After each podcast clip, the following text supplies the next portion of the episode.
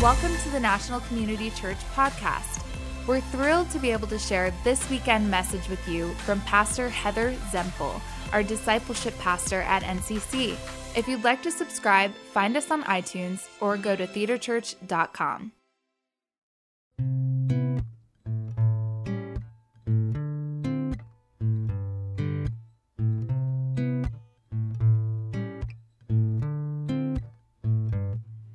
It's a beautiful day in this neighborhood, a beautiful day for a neighbor.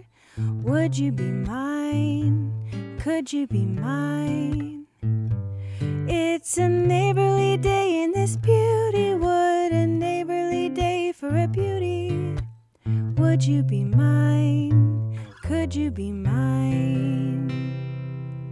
I've always wanted to have a just like you. I've always wanted to live in a neighborhood with you. So let's make the most of this beautiful day.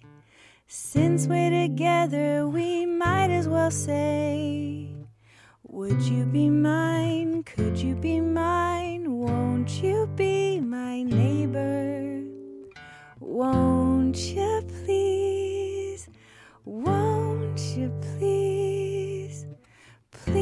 won't you be my neighbor?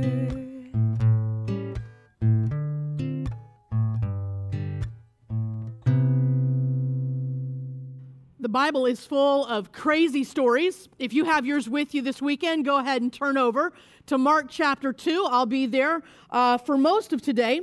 Uh, I think the problem with some of these stories in the scripture is that we can read them so quickly or they become so overly familiar to us that we miss the intensity or the weight or the drama, the tragedy, the comedy, even the bizarre and the stories. And so, in this particular story today, uh, many of you have heard me talk about it before, but I want to address it today from the angle of neighboring. What we find is that Jesus has come to town preaching, and he's at the height of his popularity.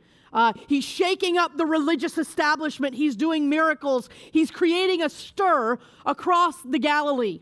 And in Mark chapter 2, verse 1, we read this. When Jesus returned to Capernaum several days later, the news spread quickly that he was back home. Soon the house where he was staying was so packed with visitors that there was no more room, not even outside the door. While he was preaching God's word to them, four men arrived carrying a paralyzed man on a mat.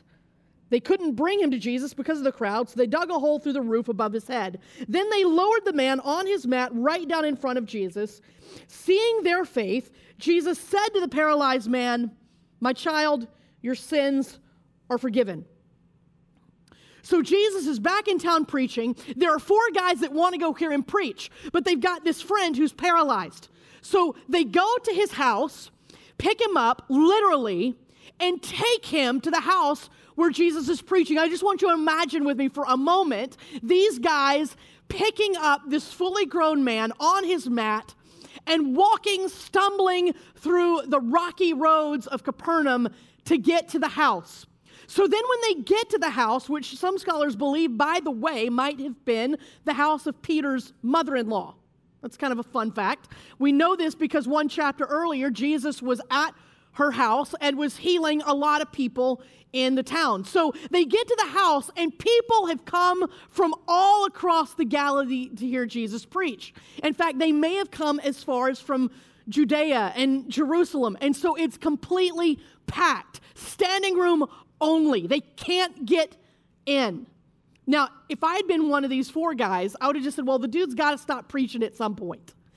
And so we'll just hang out right here by the backstage door in order to get our friend an encounter with Jesus. But that wasn't good enough for these guys. I don't know how the conversation went down, but the, one of them said, We've got to get in. The, the door doesn't work, so let's try a different route. So, what route do you choose? Well, the roof, obviously. So these four guys carry, again, I want you to imagine this with me. They are carrying their paralyzed friend up to the roof. So then you get to the roof. What now? Well, you dig a hole, of course. Now, I want you to understand that in, in this time, in first century Galilee, the houses uh, were constructed in such a way that the roof would have um, a combination of beams and tree branches and tree limbs that are in kind of a crisscross mesh pattern. And then over that, there would have been a very hard, thick clay. They are digging through this roof, and they're not making a hole that's just kind of annoying on a rainy day. They are creating a hole that is big enough to lower a fully grown man through. They are excavating this person's roof. Now, I want to take just a moment to put the camera down in the house for a moment. Because Jesus is down in the house and he's preaching, and as he preaches, things begin to drop on his head there's branches and clay dropping on his head. And I'm wanting to know what is Jesus thinking? What is everybody else thinking? And if it is indeed Peter's mother in law, where is she and what is she thinking? This is a whole new level of won't you be my neighbor? And so then they figure out a way to lower him through the hole. I don't know how they did this. I don't know if they like took off their robes, created some sort of pulley system, but they lower him at the foot of Jesus. Now, I want you to just imagine this scene with me for just a moment. All eyes are locked on Jesus, with maybe a few side glances to the owner of the house. Jesus is looking at the man sitting at his feet. The man is sitting there looking at Jesus' eyes. Jesus glances up at the four friends, still on the roof, peering down through the hole, wondering what's going to happen next. And scripture says, seeing their faith, he said to the paralyzed man, Your sins are forgiven. Not exactly what they had come for, but that's good. And the Pharisees start to grumble because they believe that, of course, God is the only one with the authority to forgive sins. So, who does this Jesus guy think he is, granting forgiveness of sins? But Jesus knows what they're thinking in their hearts. And Jesus says, okay, well, watch this. I mean, not really, but that's what I like to believe that he's thinking in his head. And he tells the man, pick up your mat and go home. And that man stood up, picked up his mat, and walked out the door. And the scripture says that the people says, "Well, we've seen remarkable things here today." that man walked out of that house that day with new faith and with new legs because of the faith of some tenacious friends who were so determined to get their friend to Jesus that they were willing to destroy someone's house to make it happen. So, the title of my message today is Who's Willing to Go to Jail for You? Not exactly, but I do want to push us to move a little bit deeper than the surface and to be willing to go past the point of convenience in our friendships with one another because that's where neighboring begins. Let me just pull a few things out of this story. First, I want us to notice that friends carry the mat. Friends carry the mat. Uh, this man lived his life on a mat. It was his safety, it was his security, it was his home, it was his identity. It was also a symbol of his weakness. It was a symbol of everything that was wrong with him. It was a symbol of those things that made it hard to be in relationship with him. It's the thing that he could have used to keep people at an arm's distance.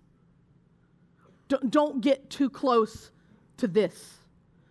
It's the thing that he could have been ashamed for people to see, adamant that they not touch, fearful if someone were to get too close. And on the other side of the equation, the mat could have been the thing that the four friends said, you know what, that's a hindrance to relationship. You don't want to get too close there because that's going to be harder. Everything's going to take a little bit longer. It's going to be a little bit more difficult. There's a burden to bear if you step into that relationship. And not only a burden to bear, but at this time in history, there was a stigma attached to his condition. It wasn't just a physical burden, it was a spiritual problem to be in relationship with this man. And yet, that point of pain was not the hindrance to relationship. The man on the mat didn't say, No, no, don't come close to this. The four friends didn't say, You know what, that's a little bit too hard. That point of pain, instead of being a barrier to relationship, became the point of connection that created the possibility for a miracle. We all have a mat. We all have one. It's that thing that we're nervous for people to find out about, that we don't want anybody to see. Maybe it's something in our past, it's an insecurity, it's a fear. It's the thing that we try to hide, or we try to avoid, or we try to put a mask over. It's the thing that we're afraid if we let that out, no one will want to be in relationship with us because it's too difficult. It's that confession that we need to make. It's the help that we need to ask for.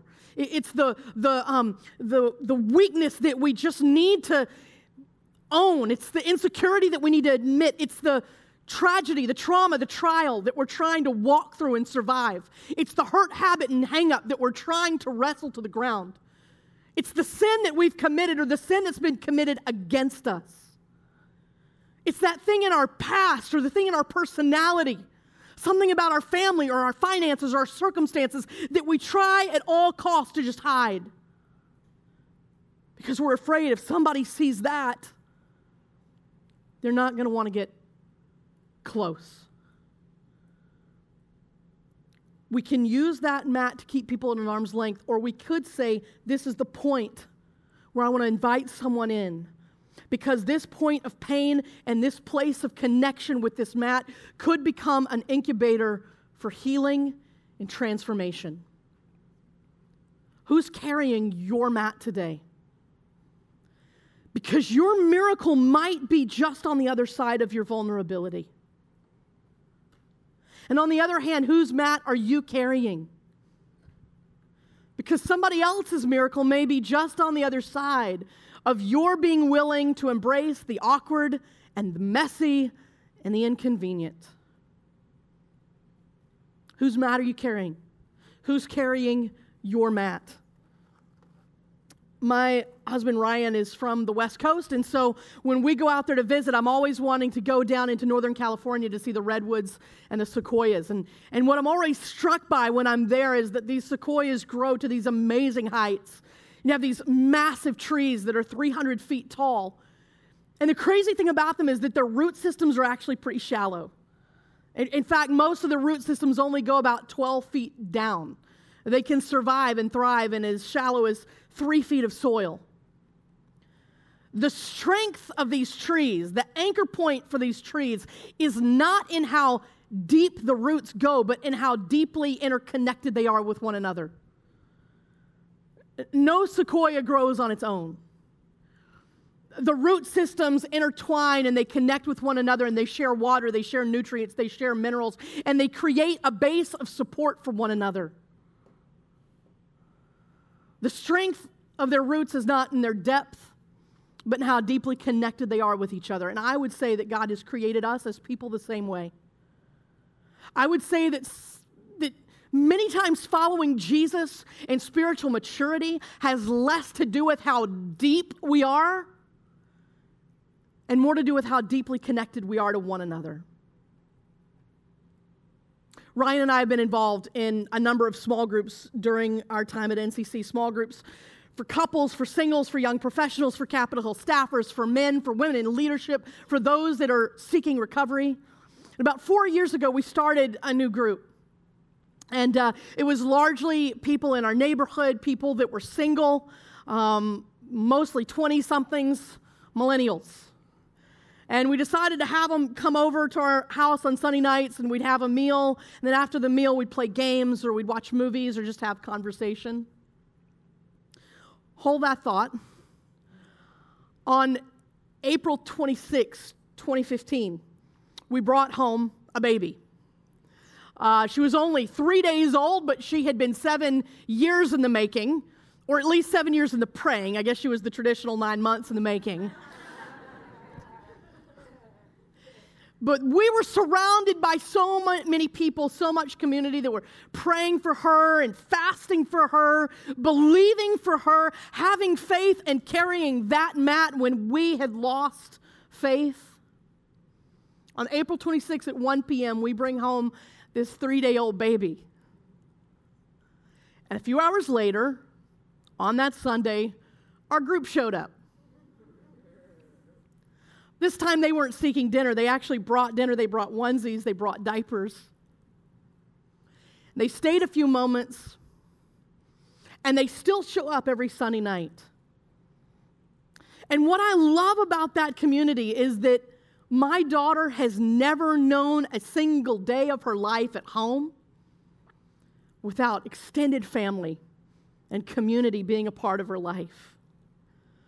And so every Sunday night they come and they put her on pillows and give her magic carpet rides throughout our house. And they're willing to show up when I'm out of town officiating a wedding and Ryan has to go on an emergency pastoral counseling, pastoral care visit. And they'll show up to hang out with Sawyer and they'll, they'll give her sleepovers on Saturday night so that Ryan and I can have a date night. Ryan and I created this group because we wanted to be a part of carrying mats for younger people. And yet, the way they have carried our mat has been so much more profound and significant. Who's carrying your mat? Another thing that I want us to see in this story is that when we carry the mat, we change the story. We activate new stories. We activate new life. The man on that mat walked away from that scene completely changed with a completely new life, a new outlook, with a new way of living because of the faith of his friends. It wasn't even his faith, it was the faith of his friends. And their faith activated a new story. The author communicator Andy Stanley says your friends will determine the quality and direction of your life. Show me who your friends are, whose voices are loudest in your ears, whose opinions matter the most. I can make some pretty good predictions about where you're heading. His life was changed because of their faith. Whose faith is changing your life? and whose life is being changed because of your faith. Now, I think a lot of times when we think faith, we think of it as a mental exercise, right? Like we think to build our faith, we have to kind of work ourselves up, will ourselves to a place of like strong spiritual certainty. And it manifests itself with like wishful thinking or giving well wishes. But the reality is, faith in this story is very active, it's very physical and raw and tangible and it's hard work. The faith of those four friends manifested itself in carrying a man through the streets of Capernaum, up onto the roof of a house, and lowering him down to the feet of Jesus. These were guys that believed that spiritual maturity sometimes manifested itself in sweat. And they believed that a little sweat was the stuff that watered the seeds of miracles. Sometimes I think spiritual maturity might be measured in the calories that we expend on behalf of another person. Faith is physical, it's raw, it's tangible, it is hard work, but someone else's miracle is on the other side of your faith. Someone else's miracle is on the other side of the risks that you take, the place where you pa- push past inconvenience. It's on the other side of your checkbook, on your calendar. Someone's miracle is on the other side of your very active faith. These friends were willing to lend their faith to another. And when they did, it changed his story. But it didn't just change his story, it changed the story of the community around him. We read in verse 12, it says that this amazed everyone, and they praised God, saying, We've never seen anything like this. You see, what's cool about these four guys is that they activated a new story in the life of their friend, but they also activated a new story in the life of that community. Everyone around witnessing this says, Something new has happened today. Something remarkable has happened today. It caused people to praise God. And so the miracle of the faith of these four friends is not just that they carried the mat, not just that they lend their faith to somebody and he is transformed. The miracle of the faith of these four friends is that they set the stage for Jesus to show up and show off. They, their friendship allowed Jesus to step into this place where he revealed something of his character and his power and his compassion even his sense of humor. Their faith unleashed a proclamation of the gospel.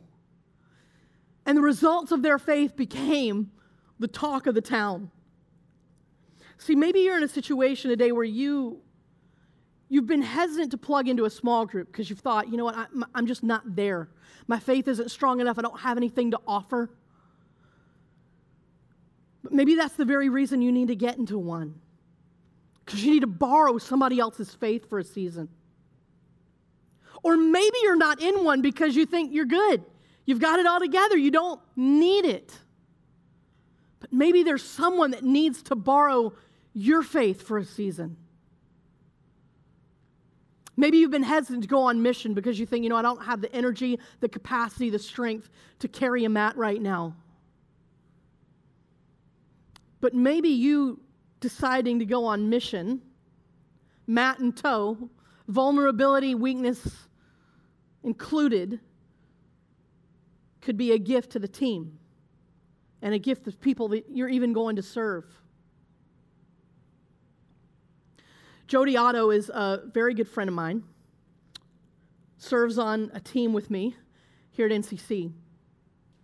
But back in 2012, she took a team of friends from Florida on a mission trip to Haiti.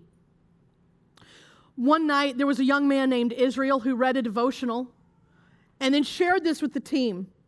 I don't know why I need to tell you this, but I feel like as Christians, we need to stop praying that hard times don't come our way, but instead realize He will use these hard times to place us where we need to be. Don't run away from the mat. Embrace the mat. Carry the mat.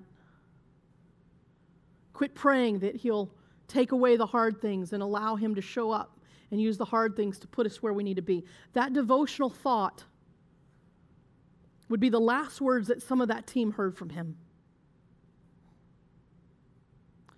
The next day, a current swept Israel out into the ocean.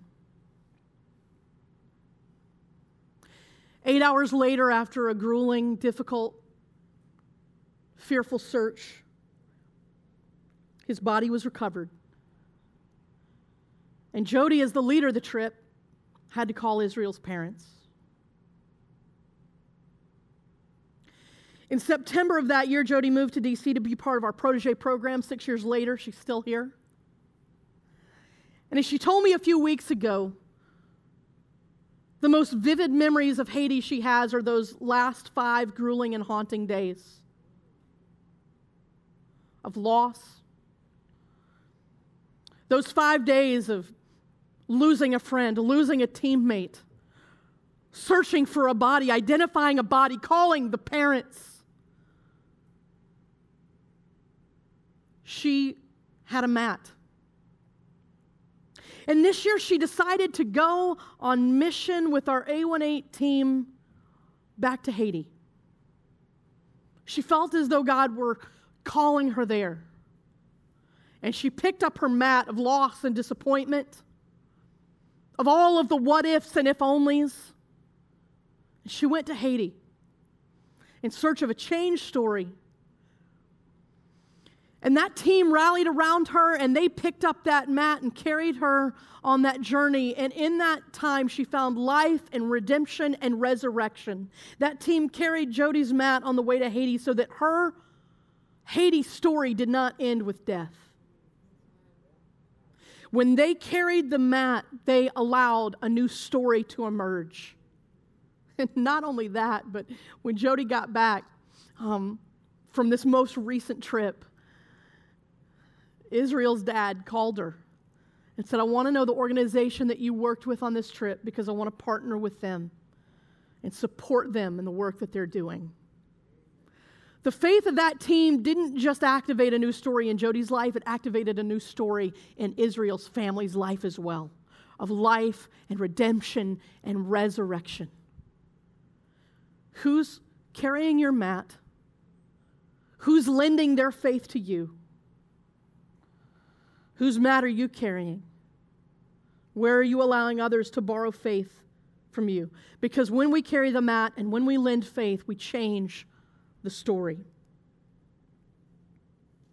Jesus used a lot of metaphors to describe what the church is.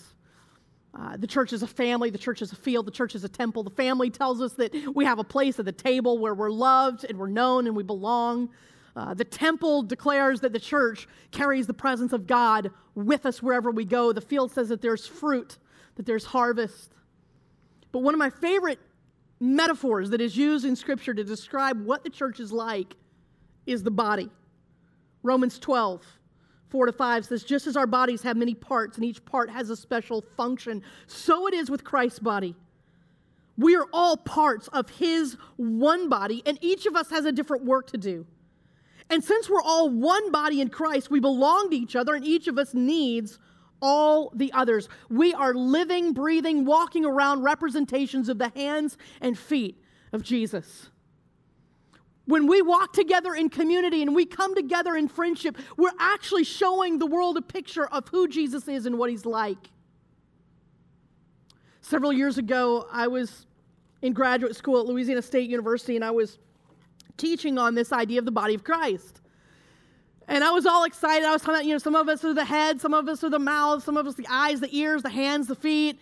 And uh, after I gave this, what I felt was a really stirring talk on the body of Christ and how we all need to play our role, this freshman comes up to me and she says, Heather, I really enjoyed your talk tonight, but I just, I don't, I don't know that I'm actually a part of the body.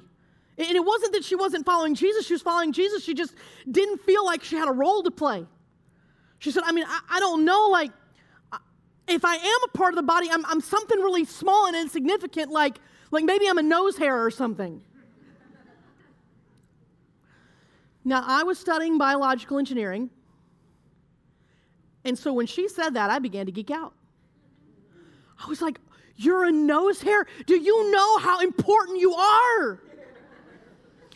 You are like part of the body's natural filtration system. You are on the front lines of defending the body against pathogens and bacteria and all kinds of nasty stuff. Thank you for the work that you do. And I go on and on for about five minutes. And she's just looking at me like I'm crazy. And I'm just really glad she didn't tell me that she thought she was an appendix or something because I'm not sure what I would have done with that one. But the reality is, we're all part of the body of Christ, and you have a role to play. And the world only sees a true picture of Jesus when we all show up and play our role. You may not think you need the body of Christ, but the body of Christ needs you. It needs you to play your role because when you play your role, you activate new stories in the people's lives around you. And when we come together and play our role as a community, we show the world a picture of who Jesus is and what he's like. So if you're a nose hair in the body of Christ, you be the best nose hair you can possibly be. John 13, 34, Jesus told his disciples, A new command I give you love one another. As I have loved you, so you must love one another. By this, everyone will know that you are my disciples if you love one another. What if our love for one another was so profound that it proved once and for all to the world around us that Jesus was who he said he was and does what he says that he does? This weekend, I, I want to challenge you. Are you willing to move past convenience to commitment? Move past convenience to commitment. What if we were willing to measure our level of friendship by the access we were willing to give to our mats? If we were willing to measure friendship by how close we're willing to get, how much sweat we're willing to expend to carry someone else's mat? Is our faith transforming the lives of those around us. In the final chapter of the book of Romans, we find a list of names. Romans 16, Rufus, Erastus, Justus, Priscilla, Aquila, Olympas, and on and on it goes. There's about three dozen names. Now, the book of Romans is one of the most difficult books of the Bible, in my opinion, to understand, interpret, apply. It's by far the most theological book that we have. When Paul wrote to the church in Rome, he said, This is my statement of faith. This is what I believe and why I believe it. I'm going to give you a systematic understanding of what it is I believe about God and the work He's doing in the world around us. It's this very dense, heady, academic, theological book. And then he gets to the end and he just lets all of these names be listed. It's as though Paul gets to the end of his greatest work and he makes his great statement of faith. He tells his story of his faith and he lets the credits roll. Because those were the names of people that had gone on mission with him.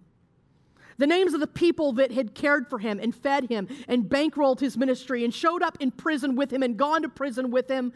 People who had discipled them, people he had discipled, people who had carried his mat. He gets to the end of his statement of faith and his story of faith, and he says, I can't tell my story of faith without mentioning these names. It's his Romans 16 list. And, and we all have one of those. We all have these, these names of people that when we tell our story of faith, when we talk about what it is that we believe, when we talk about the things that Jesus has done in our lives, there are certain people whose names we can't leave out of the story. Small group leaders, teachers, Sunday school teachers, coaches, praying grandmas. We say, I can't tell my story of faith without mentioning these names. We all have our own Romans 16 list. But I want to flip the question today. Whose Romans 16 list will your name show up on? Who are the people that can't tell their story of faith without mentioning your name? Because you carried their mat, because you let them borrow a little bit of faith, because you went the extra mile, because you were willing to push past convenience. Friendship absolutely invites the awkward, but the awkward initiates miracles. Friendship is very hard work, but that hard work leads to transformation. And friendship reflects and refines our faith, and that faith has the ability to change the stories of those around us and change the story of the world that we live in. Go friend well and neighbor well. God, I, I thank you today that you created us to do life in community. And that when we love one another well, we show the world a picture of who you are and what you're like and what you're up to in the world around us. God, I pray that you would help us to carry the mats of other people. But God, maybe the hardest thing for us to do today is to reveal that mat to somebody else. God, give us the courage to let other people step in and support us in our weakness and our vulnerability. God, show us where we need to go the extra mile on behalf of someone else, where our sweat can water the seeds of a miracle. God, help us know the role that we play in your body so that we can show the world around us a complete picture of who you are. In Jesus' name, amen.